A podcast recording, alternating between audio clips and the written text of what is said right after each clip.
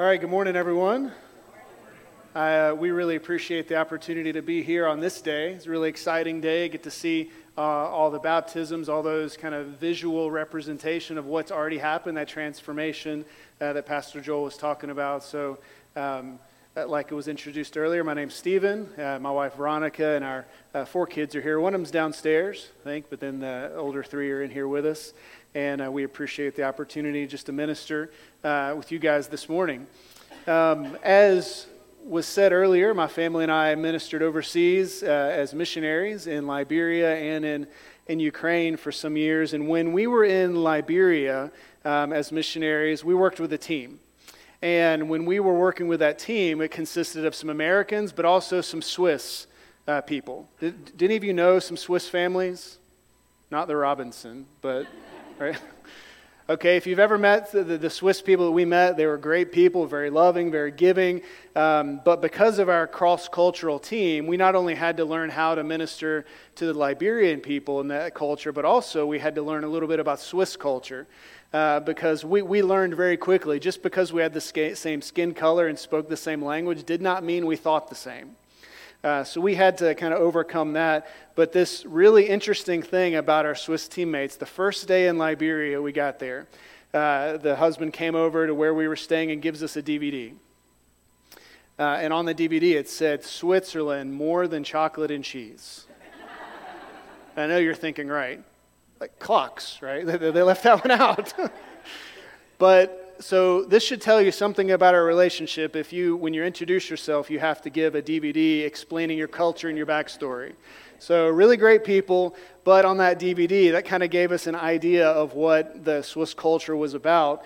And um, at times you know our teammates were really good about living out their swissness uh, to the point where sometimes it was a little overwhelming um, but they definitely lived out the idea that they were more than chocolate and cheese uh, they had their, the Swiss flag here on their shirts, on their cars, on their house, on the flag. It was everywhere. Everywhere they went, it screamed, I am Swiss, in case there was any doubt. And um, I'll give them credit, though. They were able to learn culture and adapt in, in ways so that they were still effective in ministry without losing any of their Swissness. And uh, everyone who ever met them knew who they were representing, right? What they were representing. And as I've been reading through First Peter, as I was reading through this week specifically, you know, those Swiss teammates came to mind. And, uh, and they kept coming to mind, and I was really convicted with that thought do I represent Christ with the same passion and kind of in your faceness that my teammates used to represent their home country with? You know, and as I thought about it, I had to say, I don't think so. Like, probably not, like to my shame. And um, so when you think of the church, right, we live life as the church. When we do that, what does our community see? Do they see us as this embassy of Jesus, living life on mission in our community?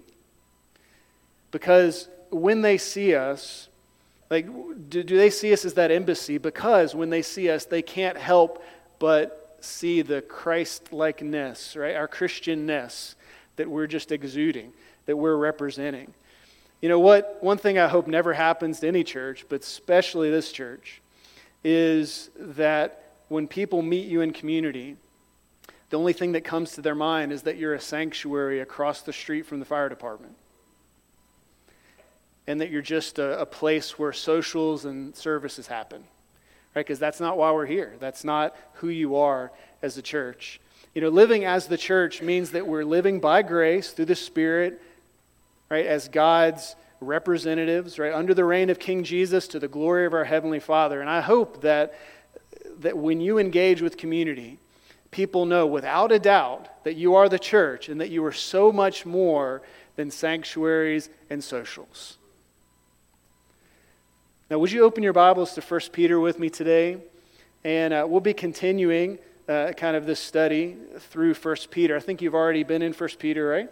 Uh, be continuing and um, as Peter describes a few aspects of what it means to be everyday church, right? Everyday missions uh, is what we're going to share today.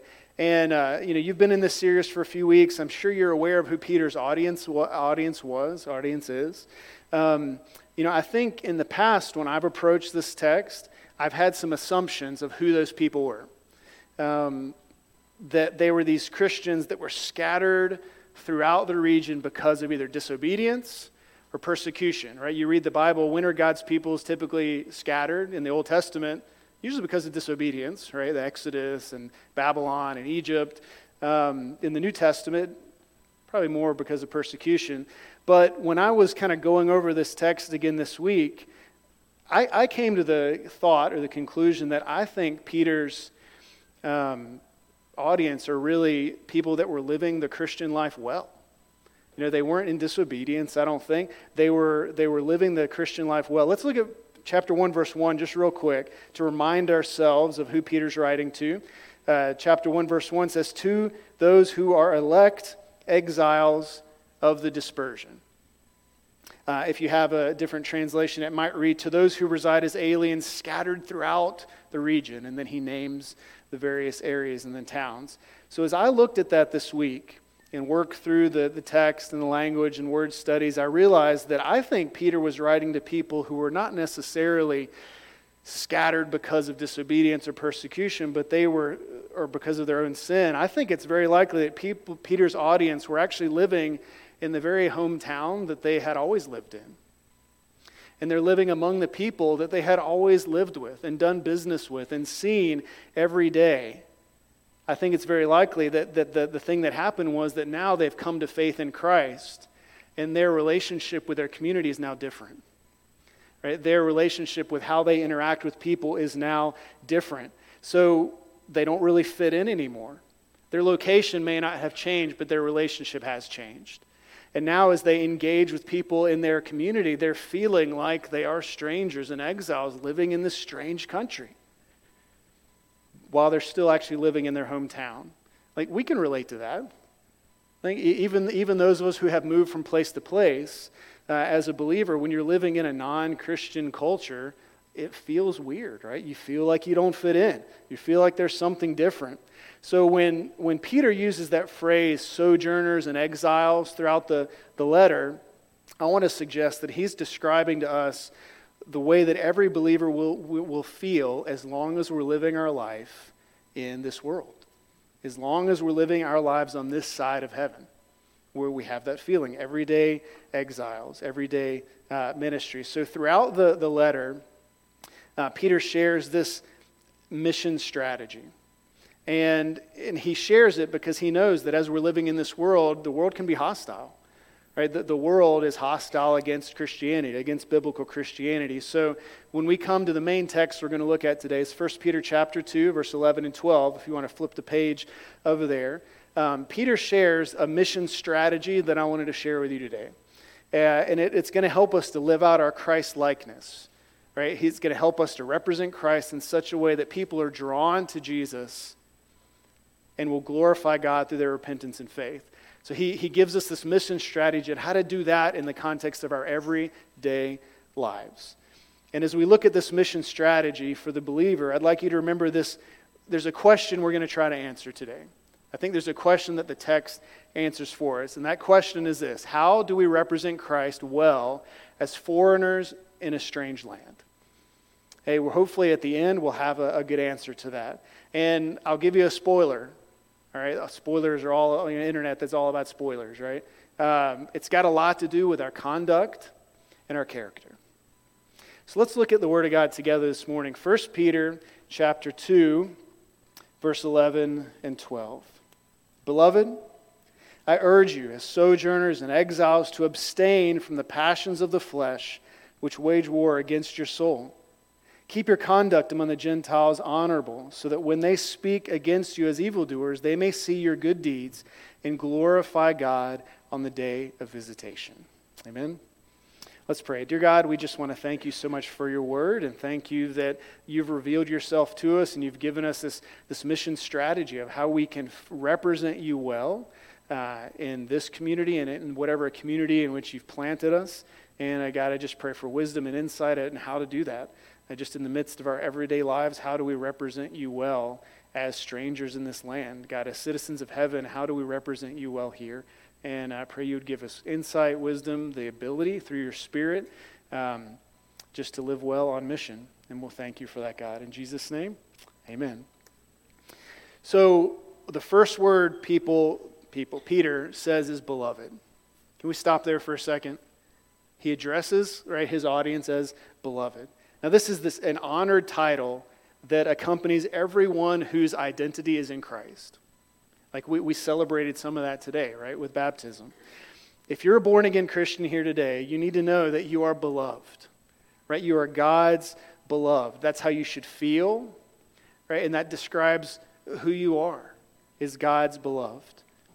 Beloved, it's the super important part of our identity in Christ. But it's really a climax to a crescendo that Peter's been building since verse 9. I know we didn't read that.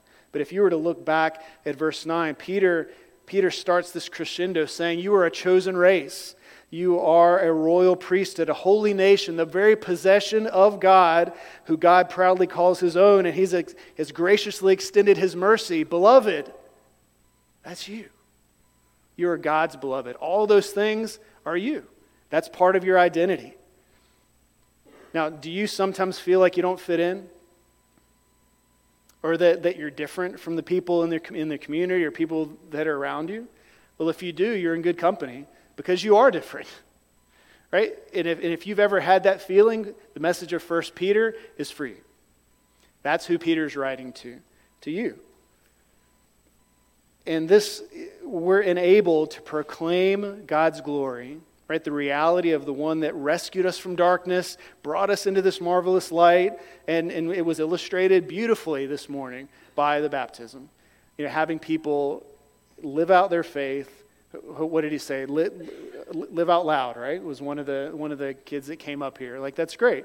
That's baptism is. It's that illustration of what God has already done, and we want everybody to know it you know, the sad reality is, is that we're trying to reach a, a community with the gospel that, quite frankly, doesn't want to be reached. You know, we're reaching people with the gospel that don't want to be reached. And the only thing that's going to keep us engaged, and I think this is why Peter puts this in here, is to remember, remember our, our identity. Beloved. Beloved by God. You can face any temptation, any suffering, any distraction if we can remember who we are in Christ. So Peter equips us with this mission strategy based on who we are as our identity in Christ, right? Beloved in Christ, with this simple mission strategy to represent and reflect Christ. Okay, so we're going to look at those two things and then see how he illustrates it out in the text. So, as we represent Christ, Peter says we're to be noticed for our character. Be noticed for our character, right? Notice for who we are. So that's if you're taking notes, that'll be the first kind of point there. Um, Peter gives in this text, verse 11 and 12, two exhortations, right? Two encouragements, but one of them is negative and one of them is positive. And, and he gives us this as part of his mission strategy that we need to incorporate into our character if we're to successfully live this everyday missions in our community. So the first exhortation, right? Encouragement is in verse 11. Peter gives us this negative. He says to abstain. Look at verse 11 again. He says, Beloved, I urge you to abstain from the passions of the flesh, right, which wage war against your, your soul. Abstain, it's not a word we use every day. Um, it, it basically means just to choose not to do something, right? So choose not to be connected to or tethered to the passions of the flesh. Um, if, as we live in community, we have to choose not to do certain things. And then later, Peter will say, you need to choose to do, to do other things, right? We need to be known for what we don't do, as well as for what we do in community. So, what are these passions of the flesh? And if you have been going through the whole book, you'll remember in chapter 1, verse 14 and 15, Peter says, Well, those passions are the passions of your former ignorance meaning the passions that were a part of our character when we were unbelievers. And then in chapter 2, verse 1, Peter says, well, those passions, he gives us a list malice, deceit, hypocrisy, envy, slander. What Peter's saying is before you were a Christian, that was the air you breathed, that was the water you drank, right? that was who you are. That was the world that you lived in. You were tethered to that world, and you didn't have God's indwelling spirit to help you resist it, to help you abstain for it. But now, beloved, you're born again. Now that you belong to Jesus, He has cut that cord that tethers us to those passions, and we don't have to be under the influence of the world's culture anymore. Right? We don't have to because of the Holy Spirit in us. So we're able to represent Christ. But representing Christ in our community well means standing out. Right? It means being different. It means having the kind of character that chooses not to be tethered to those worldly passions. Why? You can look at verse 11. It ends with the phrase, which wage war against your soul. Really interesting choice of words. Um, while fully inspired by the Lord, I don't think that was original to Peter. Because if you look at Greek writings, a guy named Plato, maybe you've heard of him, um, wrote earlier a similar phrase.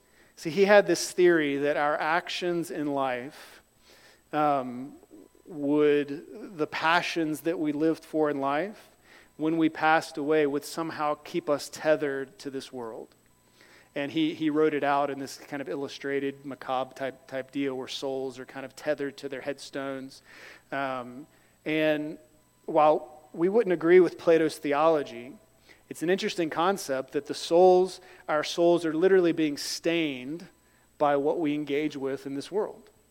And that, I think, is what Peter is warning us against in verse 11. He says, Beloved, keep yourselves from the passions because they are fighting to stain your soul. Right? It's a war going on that we have to actively be against. Beloved, what you do, right, what you believe affects who you are and it'll change you. Do you want to be able to, to effectively represent Christ in your community? Then keep your souls free of stains. Right? That, that's kind of literally a breakdown of what he is saying there. Um, you know, when we, our kids like shoes, you know, and one of, one of our, our daughters has a couple years ago or a year ago bought these like really nice uh, or was given these nice Air Force, Nike Air Force. Anybody else have any? Anybody else want any? I want some. I. But they're like white. And I have no idea how she keeps them clean. Like when we lived in Liberia, these men and women, they would show up to church wearing white head to toe. And I grew up in North Carolina, and the dirt's very similar. It's like red clay. Like, it gets everywhere. So I don't know how in the world they made it from their mud brick house to church, walking along a muddy red road, and they kept their, their clothes clean. It's like it's like these Air Force. They're, they've been like a year and a half old, and they're still white. You know, I've had these shoes for like two months, and they're gray. No, I'm, I'm just joking. They're older than that. But I like cannot like I would drive to church in Liberia in our Jeep, and I would still be dirty. So I have no idea. But it's that it's that idea of we get stained very easily. And Peter is saying, listen, if you want to be effective for Christ in your community, you, you've got to live stain free. That doesn't mean we're perfect, right? But it means through the Holy Spirit's empowering, we're able to abstain from those things, right? We're able to choose not to engage with them anymore because it changes us. We can see it in our families, right? Preteens, teenagers, college age, young adult, mom and dad, grandma and grandpa, whatever you let into your mind and heart will have a long lasting effect on who you are. In a way, it stains your soul. We need, to, we need to be careful. So, a little mini application point here. So, Peter is saying, listen, you want to be effective in engaging Christ and engaging your community with Christ? Then represent Christ with your character. How do we do that? be stain free, right? Commit to being stain free. Be a part, uh, ask God to make this a reality in your life, right? Abstain from those worldly passions. Commit to be stain free. So, Peter gives us an idea what we should not do. And uh, so, they didn't start the timer. So, I'm like, I, I was waiting for it to count down to zero. So, I have no idea when to stop now. So, um, I kept saying that he kept saying there's a hook that comes out and, and pulls you off stage when you need to be done. So, um, so in order to represent Christ with our character, right? Be stain free or stainless as we can be, right? Thank God that, that Jesus covered our sins with his blood, right? That we are presented as holy and blameless before the Lord.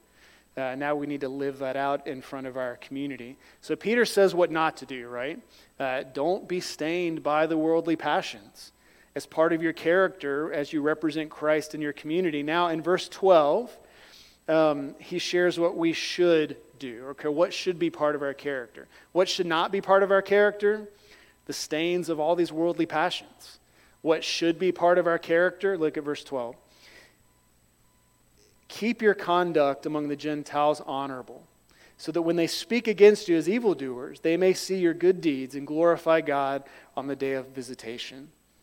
Right? So abstain from passions of the flesh. What should we do? We should we should keep is the word there. There's two, two verbs that, that Peter uses abstain and keep.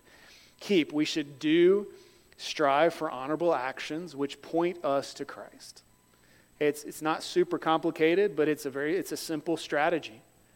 Okay? Be known for your character and your conduct. And part of your character is not being stained by the, by the passions of the flesh, but being known for your good works, right? Being known for your honorable actions. Uh, and in that verse 12, honorable and good deeds are, are connected, they're directly related to one another. As believers, we are called to this honorable conduct, conduct which is nothing less than good deeds, right? Our lives are be, to be filled with good works, right? We see that in other parts of Scripture. And those, and as we know, you know, Paul and James kind of go back and forth about this a little bit, or we can go back and forth when we read them. Uh, good works doesn't earn us salvation, right? It doesn't earn us favor with God in any way, but they express, right? They demonstrate God's favor, right? As we live a, a godly character, God's favor is demonstrated to our community. It's demonstrated to a watching world as we express our obedience to Jesus. You know, Jesus said in Matthew 5 16, Let your light shine before others, so that they may see your good works and give glory to your Father who is in heaven. I think Peter had that in his mind when he was writing this. How do we represent Christ well in our community? Do what Jesus said, right? Let our light shine so that when people see us, they may see our good works and give glory to your Father who's in heaven. Yesterday, I was working at a Habitat for Humanity project in our area, and it's been, I think I've been working there on Saturdays now for what, three, four weeks maybe. There are usually Habitat builds houses from the ground up.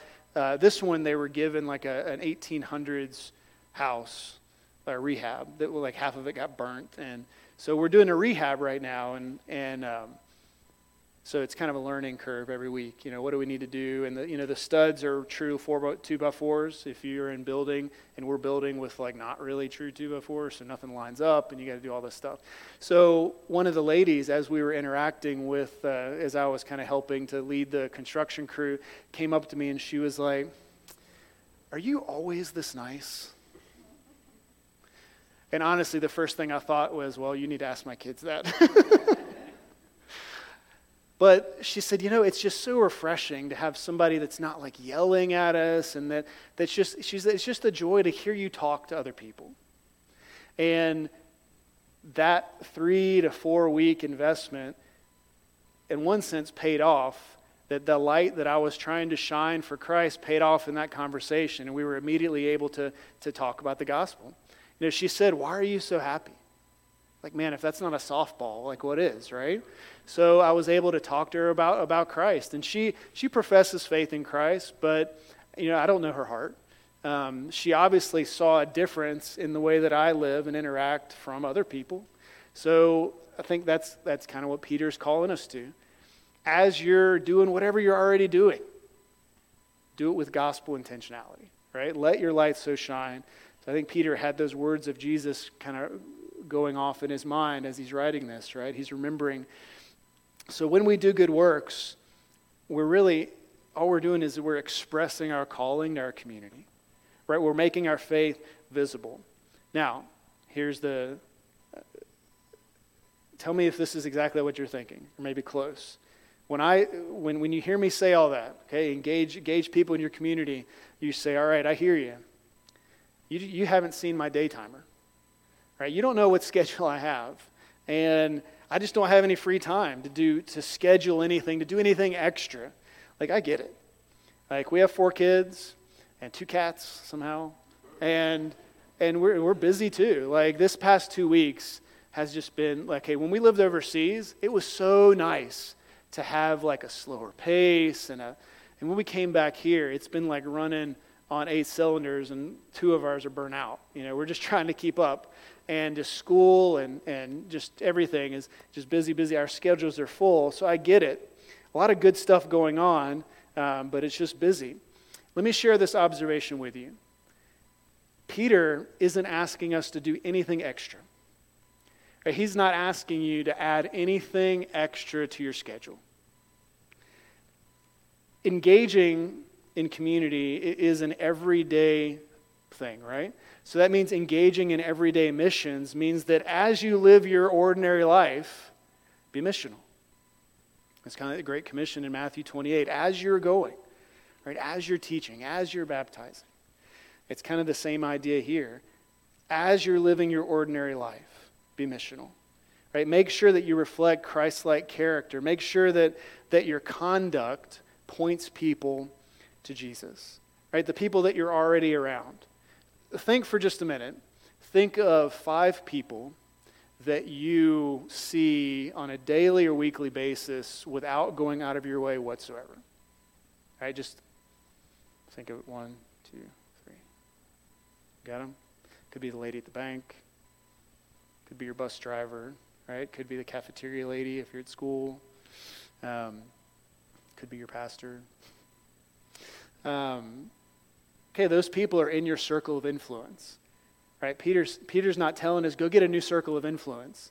He's like, no, you need to live out this strategy among the people that you already talk with, right? The people that you already engage with in your hometown, in your area, uh, without having to add anything else, anything extra, right? So engage those that are already in our circle of influence. I was looking through this book, uh, Everyday Church, which I think is a resource that you guys are using for this uh, series. And there was a list of, I think I put them in the slides up here.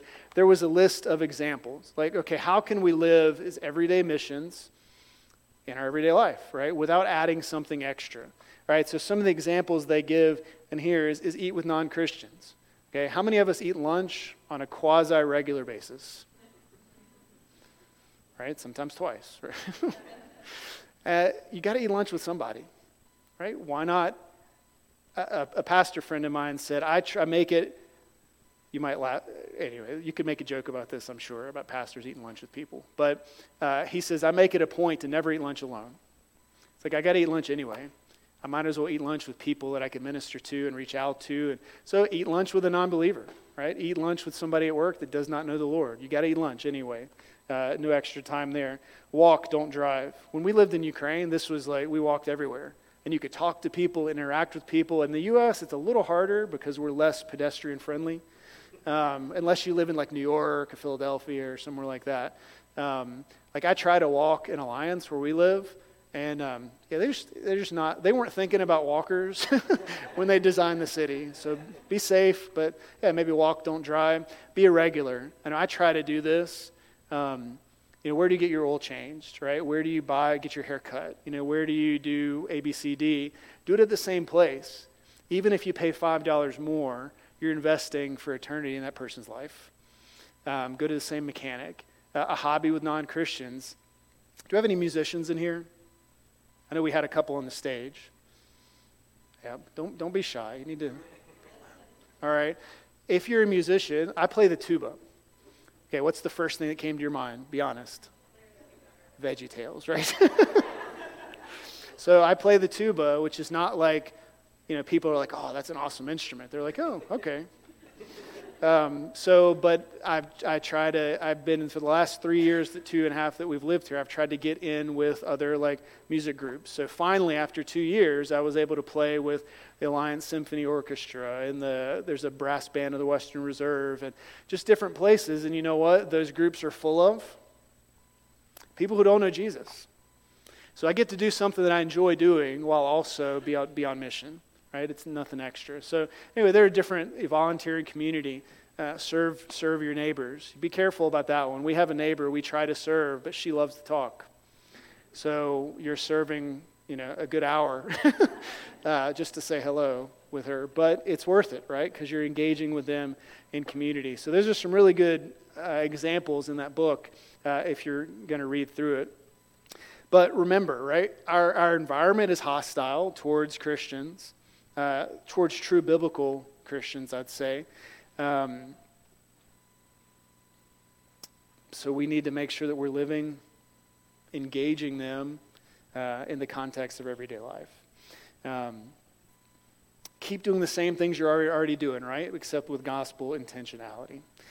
All right, so we're representing Christ with stain free souls as much as possible, right? With the Holy Spirit's help, uh, and then honoring God with our conduct. Now, did you notice here?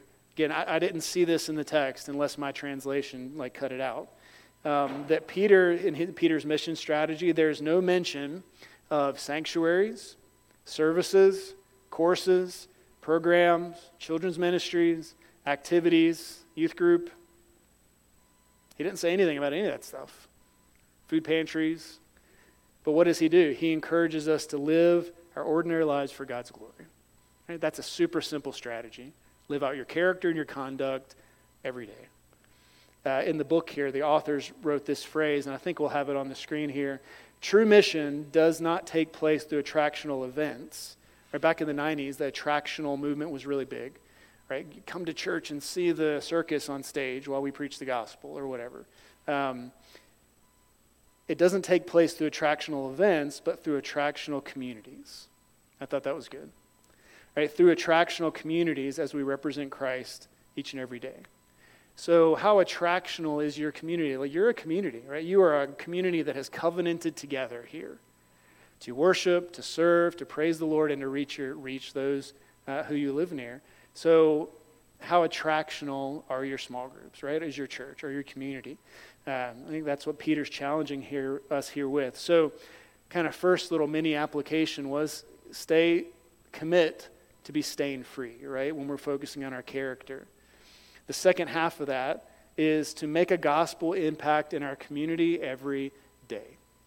Right? How, how do we do this? Strive to make a gospel impact in our community every day by displaying the kind of character and conduct that draws people to Jesus.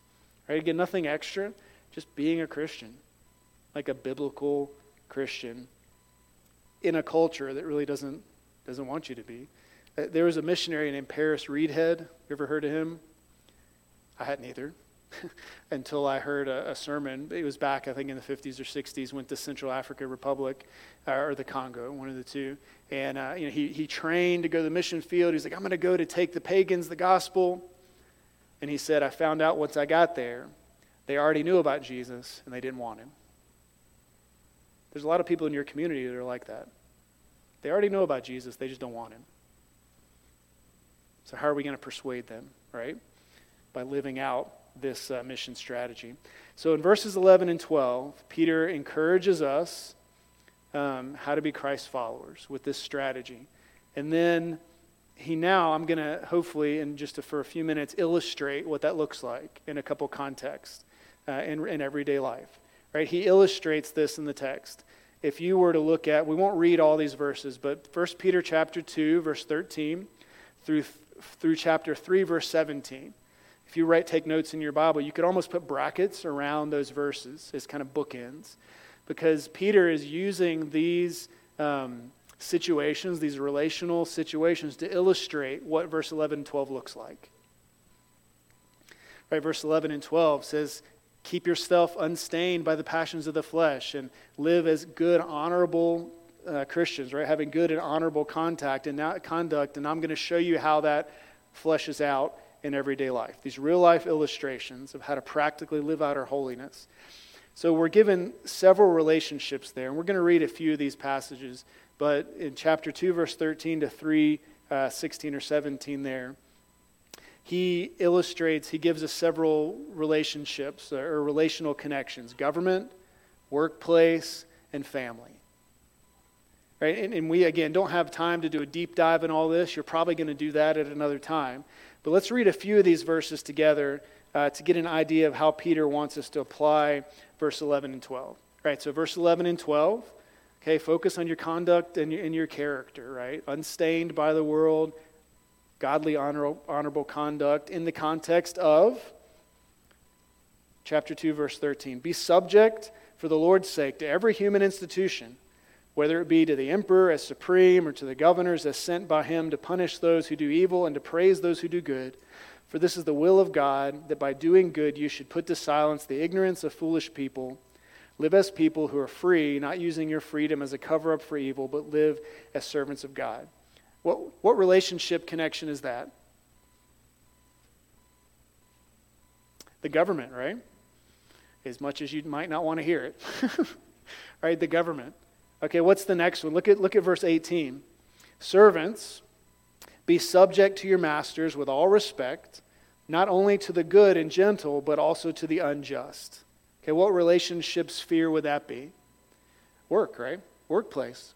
So the government relationships, your workplace relationships, uh, and now, chapter 3, verse 1 likewise, wives, be subject to your own husbands, so that even if some do not obey the word, they may be won without a word by the conduct of their wives when they see your respectful and pure conduct. And then down in verse 7 likewise, husbands, live with your wives in an understanding way, showing honor to the woman as the weaker vessel, uh, since they are heirs with you of the grace of life, so that your prayers may not be hindered. Now, guys, if your life verse is 1 Peter chapter 3, verse 1, probably should get a new life verse. or you're not married. One of the two. So what relationship with, with sphere was that? Family, okay? So government, work, family. Those are three of the main areas of, of your life where you spend your time, right?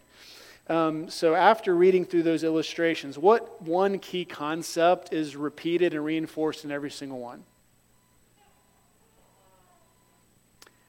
Submission. Submission. He, he instructs each group to submit or to be subject to.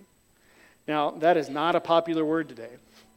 It's not a popular concept today, but it's interesting that it's the concept Peter uses to focus, us, focus on describing how we are to live our life for Christ in the world submission. The word submit here, it communicates a voluntary action, right? Deferring to someone else. Um, it's the recognition of an ordered structure, like a military term, everything falling in line. Was anyone in the service? When they called you to attention, what happened? You snapped the attention, right? Uh, I was never in the service. Thank you for serving, by the way. Uh, I was never in the service. I was in the marching band, which is a poor, poor, poor connection. um, we suffered in marching band. Um, but when they called us to attention, we had to come to attention and your line had to be straight. So it's kind of that, that example. When we were called to attention, uh, that line needs to be straight, right? We were submitted to that line. And uh, in a much less important way. uh, but still, that, that idea is there. So Peter is arguing that submission is the highest uh, indicator of Christian grace and goodness. Um, because without the Holy Spirit, in these three categories, you're probably not going to not to want to submit, right? You're not going to love doing that. Um, but what Peter is doing here is he's not illust- he's not emphasizing submission as this needs to be the foundation of your faith. No, what he's doing is saying that the submission needs to describe the character you have because you're trying to be like Jesus. What Peter, he's describing our goal as Christians to be like our Savior. If you were to read 1 Peter 2, you would see that meekness and submissiveness of Jesus is at the very center of his whole argument. It keeps coming back to that. So Peter's constantly pointing us to the one that we're supposed to imitate.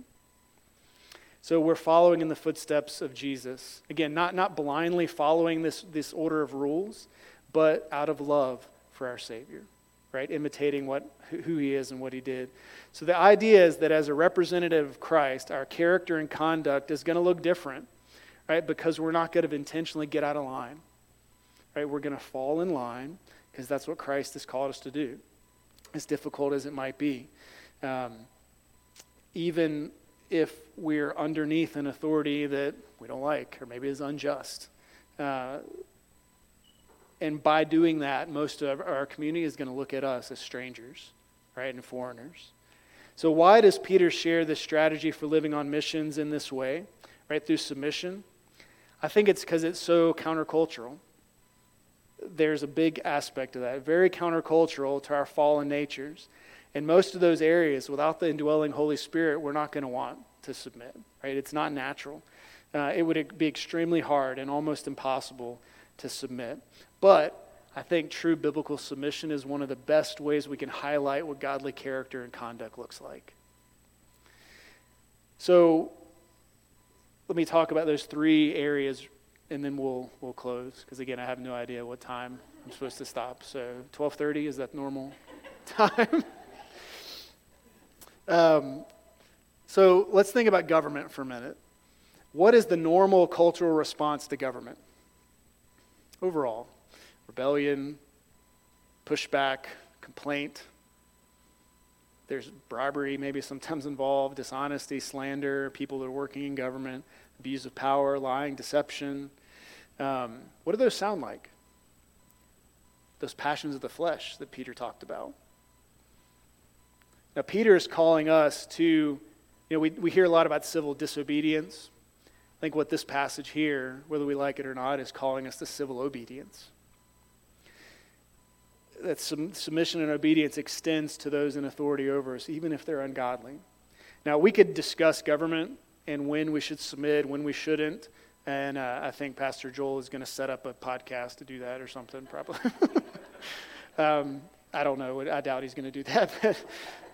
um, we could do that, and there are valid times to do that.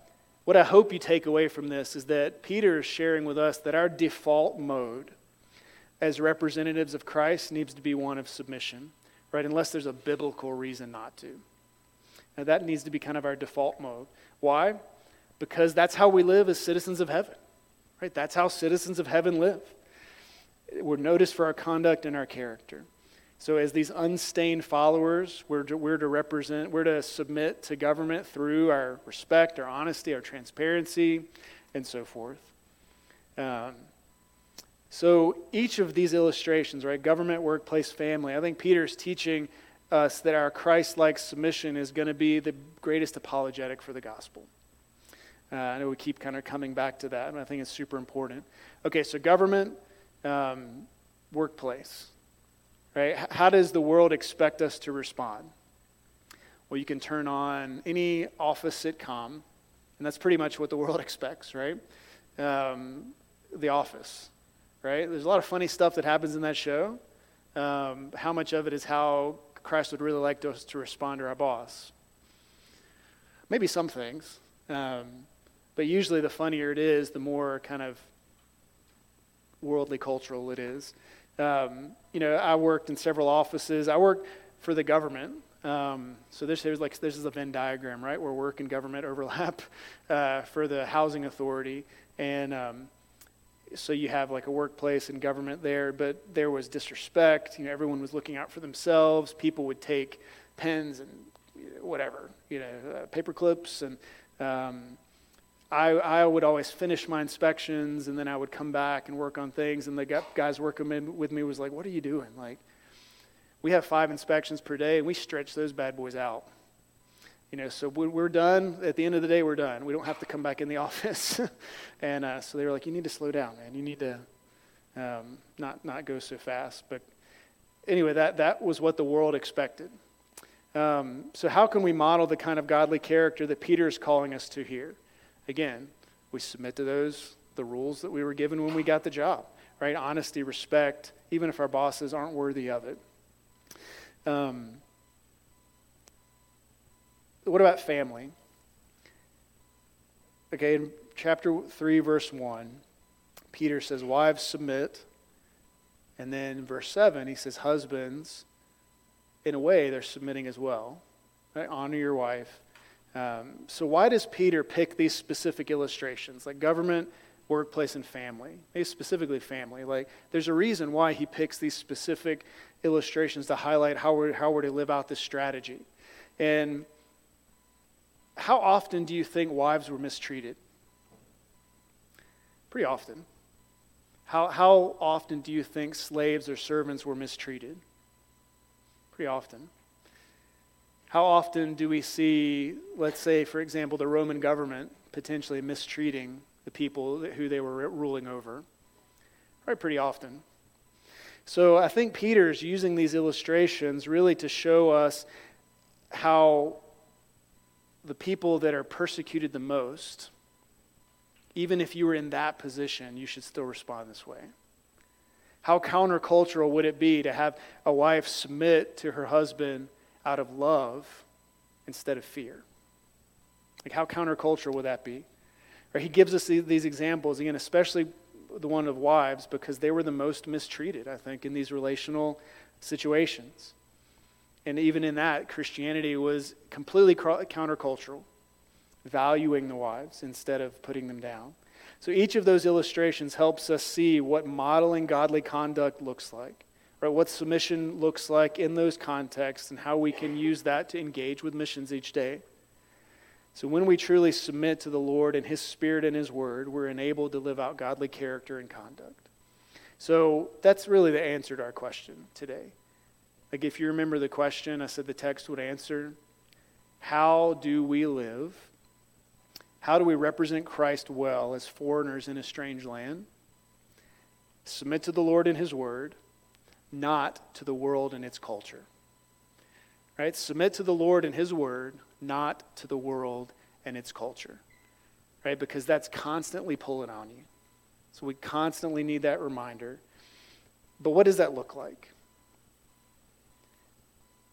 if you were to look at uh, 1 Peter 3 8 and 9, he says, Have unity of mind, sympathy, brotherly love, tender heart, humble mind, right? Not repaying evil for evil or reviling for reviling, but on the contrary, bless.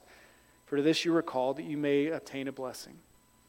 Now, that's a further fleshing out of what this looks like what representing Christ and reflecting Him looks like in our community.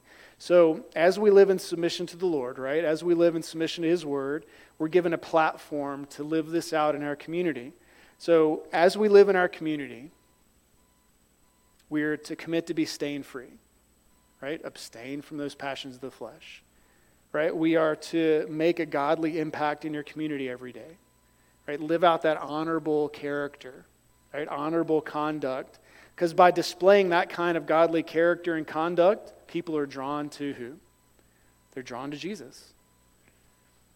And then the last is submit to the Lord. And out of that submission, right, let, let ministry flow into your ordinary everyday life. So as we live our lives in this community, right, our, our passage is challenging us to live on mission and demonstrate to our community that this church is so much more than just sanctuaries and socials. Right? That's not who you are. You are the body that's actively engaging your community. So, as you represent and reflect Christ this week, we look at one more verse with me and let this verse kind of be the verse that you carry with you this week to, to help you to live this out. I hope it's an encouragement with you. You're still in 1 Peter chapter 3. Look at verse 15. And with this, we'll close. Okay, reflect and represent Jesus in your community. Verse 15 says, But in your hearts, honor Christ the Lord as holy, always being prepared to make a defense to anyone who asks you for a reason for the hope that is in you, yet do it with gentleness and respect. Right, with everything that you do this week, honor the Lord as holy. Right? Let that be the, the motivator. Let that be your source of power, your source of strength to reflect and represent Christ well in this community. Amen. Let's pray. Dear Lord and God, we're just so thankful that you give us your word, you give us instructions, you give us encouragement. Uh, God, that you just give us all that we need to reflect you and represent you well. And uh, God, I just pray for the ability to do that. And I pray for Community Bible Church that you would just help them as a community covenanted together uh, to live on mission for you here, that it would be just an everyday part of their DNA. That as, as each one of us engages with our circle of influence, it would be a natural and ordinary to um, just reflect you. Not to fall behind the pattern of the world, but to fall uh, behind the pattern of your word. And uh, God, I pray you give us the strength to do that. It's not easy. Uh, but God, I pray that you would help us to respond to your word in such a way that it becomes part of just who we are, our DNA, the air we breathe, uh, just the world that we live in. Uh, that when people see us, they would see our Christianness, right? They would see our Christ likeness, and it would be there would be no doubt who we're representing and who we're serving. So, God, thank you for this, this church, this ministry, uh, the place that you've planted them. And I got to just pray that you would help us to be on mission and do what you've called us to do every day. And we'll praise you uh, as you work through us and as we're just allowed to participate in what you're doing in the world. In Jesus' name, amen.